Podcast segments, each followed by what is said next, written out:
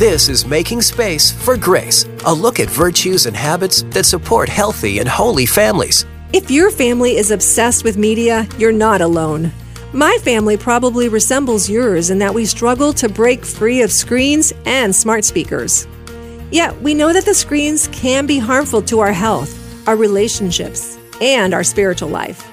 So, here are five healthy habits that families can try to break free from their media obsessions. Number one, ban the earbuds. I like listening to music too, but the constant consumption of music and videos on our devices is keeping us from hearing one another. Maybe that's the point. But tuning each other out sends a message of disrespect and disunity. Set times and spaces where earbuds are not permitted so that we can focus on hearing our loved ones. Number two, be countercultural. Back when Apple sold iPods, Andy Crouch, author of My Tech Wise Life, decided to buy one and call it a WePod. His family listened to music and watched videos on the WePod together, and it brought them closer. Number three, enjoy nature. Can your children identify the different types of trees, bugs, and birds? There's so much to explore when we go outside and get close to nature. Try spending time each week on nature walks and leave the electronics at home.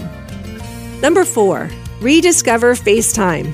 We all know FaceTime on the iPhone, but how well do we know the faces of our family members? Spend time each day gazing at your loved ones. This might sound awkward, but think about it we pay attention to what and who we care about. This is especially important for babies and young children. When you mirror their facial expressions, they learn they are loved and accepted. Number five, cut the cord. You can't binge watch 20 episodes of West Wing if you don't have Netflix. Think about ways to reduce streaming and TV services so that you're not tempted to binge. Time spent with family is precious and limited. Prioritize family time over media time. Learn more at makingspaceforgrace.org.